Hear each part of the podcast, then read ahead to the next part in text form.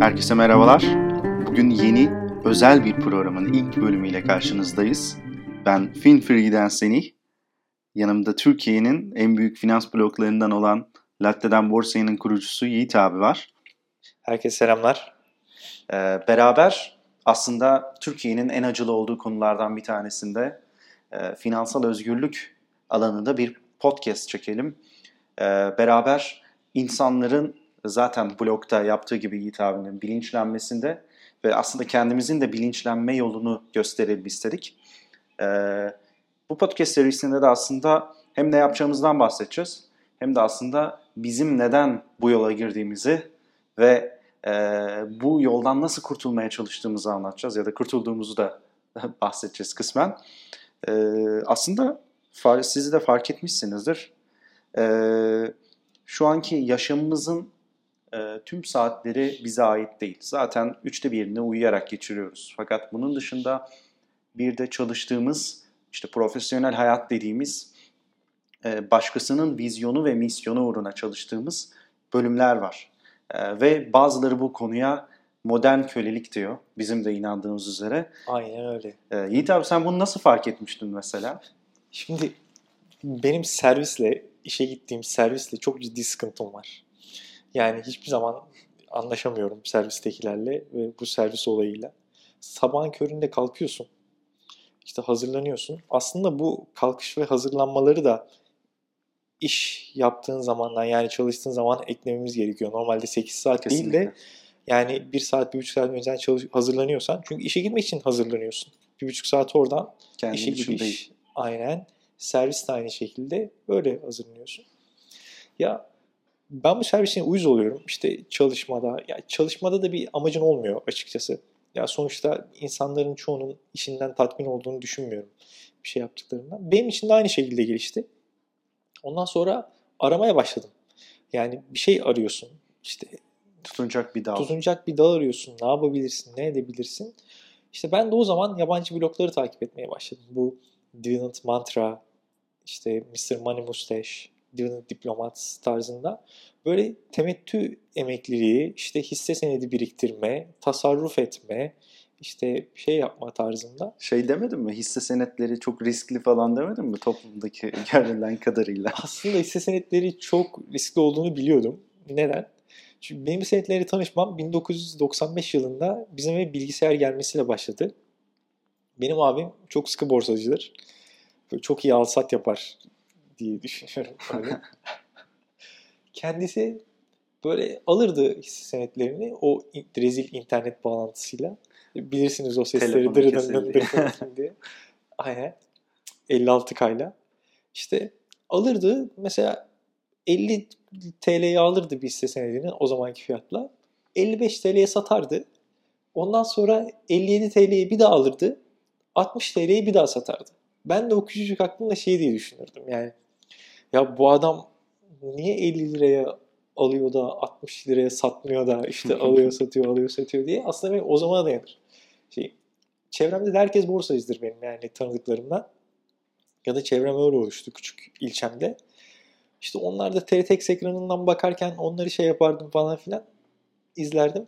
Öyle başladım aslında. Riskli mi riskli?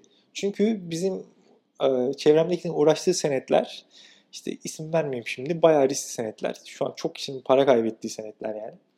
Ayşe teyzeyi ağlatan hisse senetlerinden Aynen, aynen. Bizi de ağlattı o çok hisse senetleri. Ben de evet, ben de o alsattan başka bir yol olması gerektiğini düşündüm. O arada da işte temettüsü büyüyen hisse senetleri, temettü yatırımcılığı tarzında işte şeylerle karşılaştım. Blokta böyle çıktı o zaman. Blokta böyle çıktı. Blokta böyle çıktı. Ee, blog yazmak zaten başka bir dünya. İşte kendini geliştiriyorsun falan filan. Çok kendini geliştirirken başkalarına da yardımcı oluyorsun. Öyle. Ondan sonra işte Babil'in en zengin adamı diye bir kitap okudum ben. Yani ilk başladığım zaman bu beni beynimden vuran kitaptır yani. Köle olduğumu anladığım, dedim benim ben modern bir köleyim dediğim kitaptır. O nereden çıktı? Adamlar bir tablet buluyorlar işte Irak çöllerinde. O tablette de yani köleliğin bazı şartları yazıyor işte şeyden. Köleliğin köleler yani belli bir sürede sahipleri için çalışmak zorundalar. İşte günün belli bir süresi. Ondan sonra özgür kalıyorlar. Yani özgür zamanları var. O özgür zamanlarında da istediklerini yapıp para kazanabiliyorlar. Ve bu kazandıkları parayla da özgürlüklerini satın almaya uğraşıyorlar. Tabii bizim gibi birkaç sene sürebiliyor bu. Uzun yıllar Aynen. boyu çalıştıktan sonra. 20 yıl süreni de var, 30 yıl süreni de var. Hiç beceremeyeni de var. Köle olarak öleni de var. Aslında bakarsanız yani dedim ki kendi kendime ya dedim ben şu anki şartlarıma bakıyorum. E ben de belli bir süre şey yapmak zorundayım. Yani sahibim Çalışmak için değil ama şirketim için çalışmak zorundayım. Hani en basitinden emeklilik sistemini göz önüne alalım şimdi. İşte 65 yaşa da çıktı. Ee, siz 22 yaşınızda ya da 25 yaşınızda mezun olduğunuzda en az bir 40 seneniz var emekliliğe kadar. Eğer çalışmak dışında ve normal yaşamak dışında bir şey yapmazsanız ki size gelene kadar bu yaş daha da öteye gidebilir. Evet. Ve yaş ilerledikçe e, şeylerin de artıyor, ağırlığın da artıyor. Yani evleniyorsun, aileye bakman gerekiyor, çocuğun oluyor. İşte para biriktirmek zorlaşıyor yani. Ciddi Özgürlük, zorlaşır. özgürlüğünü kazanman için Hele bir de kredi gerektiğini- çekerseniz aynen hepimiz krediye bulaştık. Yani bulaşan, bulaşmayan insan çok azdır zaten ülkemizde. Onu da bir gün konuşuruz yani. evet. İşte baktım ya ben ben köleyim. Ama ondan kurtulmam lazım. Çünkü işte işten zevk almıyorum, tatmin olamıyorum. İşin değişeceği gibi bir durum yok. Yani ilerlesen aynı ya inan şef olsam, müdür olsam, işte başkan olsam, başkan yardımcısı olsam tatmin olamayacaksın yani. Fazla maaş alacaksın ama aldığın gibi gidiyor zaten. Şey gibi bu baş köle olmak gibi. Yani diğer kölelere hükmedebiliyorsun Aynen. ama hala bağımlısın. Aynen seni kırbaçlayan biri olacak yani. İlla. Öyle söyleyeyim. Çünkü yaşın ne zamana geliyor gibi. Aynen Evet. ve böyle başladı. Peki mesela eskisiyle e, yani eski gerçek kölelik sistemiyle şu anki arasında böyle en benzer yakaladığın durumlar ne yani? Çok benziyor dediğin. En benzer yakaladığım durum sahibin için çalışmak zorunda olmak. Hepimiz sahiplerimiz için ve yaşamak için çalışmak zorundayız. Ve bu bir fare yarışına dönüyor diyorsunuz aslında. Aynen öyle. Ve açıkçası 65 yaşına kadar belki biz zamanımızda gelene kadar 70 olacak. 70 yaşına kadar çalışma fikri sevmediğim bir işte, sevmediğim bir yerde ızdıraba yani dönüyor. çalışma fikri benim için gerçekten bitirici oldu ve bir şeyler yapmak gerektiğini o anda hissettim. Güzel bir dönüm noktası olmuş. Ee, benimki de benzer aslında. Yine bir kitapla e, günümüzde kitap okuma azalsa da aslında etkisi değişmiyor kişiye. E, benim okuduğum kitap aslında çok popüler olan e, bir adamın Robert Kiyosaki'nin Zengin Baba Yoksul Baba'ydı. Çok güzeldir. Ee, Ben o dönemde lisedeydim, öyle söyleyeyim. Ee, Ve işte kişisel gelişim kitaplarına karşı da bayağı toplum gibi ön yargım vardı. Ya diyordum kişisel gelişim kitapla mı yapılır vesaire. Ee, Çok büyük yanılgılardan bir tanesi aslında.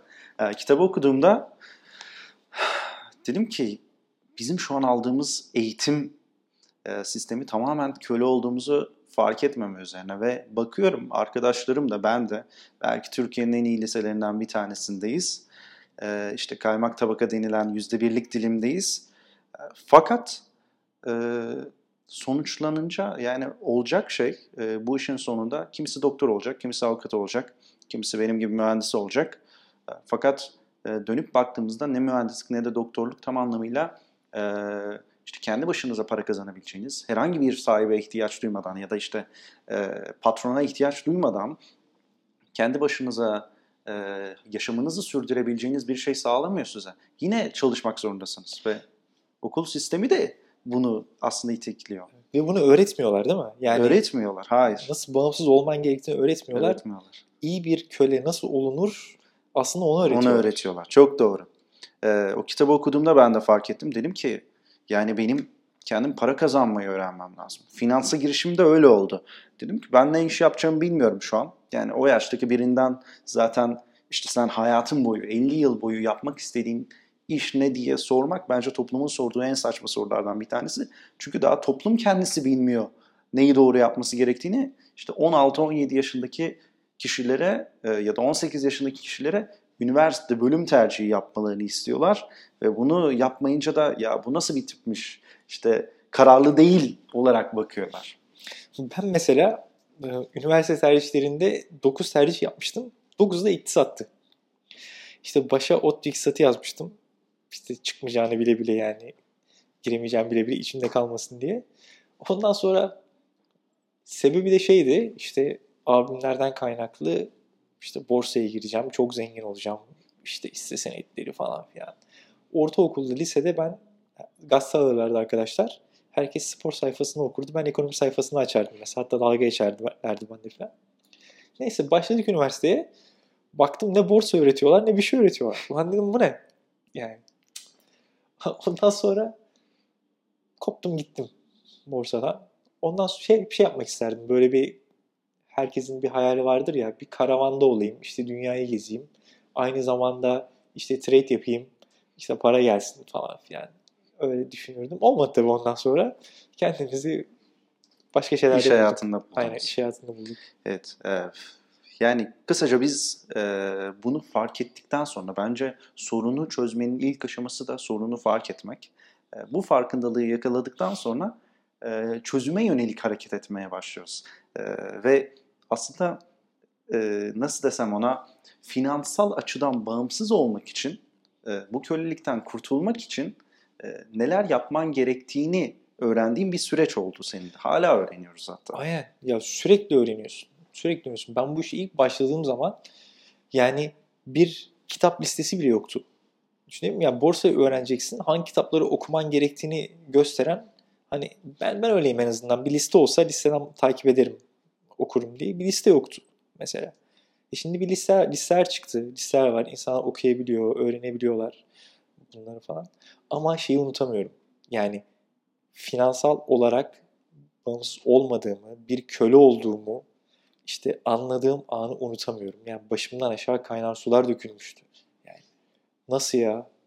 Doğru mu? Evet. Ben köle miyim? Bakıyorsun. Evet kölesin yani. Köleyiz yani. Durup buna üzülüp e, şey yapacağına da, e, yıkılacağına da e, ben bu durumdan kurtulmalıyım diye harekete geçtim. Evet ya hayat hayat bizi o öyle bir hale getirdi ki yani çok arabesk oldu ama yani ben bir şeyler yapma taraftarıyım her zaman. Yani durup hiçbir şeye ağlamam. Harekete geçerim. Harekete geçmeyi çok seviyorum bu son zamanlarda. Şimdiki projemizde buna yönelik. Harekete Aynen geçecek öyle. ya da geçmiş insanların hem süreçlerini anlatan hem de süreçlerine nasıl e, başarıya ulaşılır onu anlatacak. Evet Bir ve birlikte bu işi birlikte başaracak e, insanlarla tanıştıracak şeyler yapacağız. Evet İyi gayet umuyoruz. güzel olacak. Aynen. Peki bu işten nasıl kurtulunur? Kısaca bu kölelikten nasıl kurtulunur diye kapatsak güzel olur bence.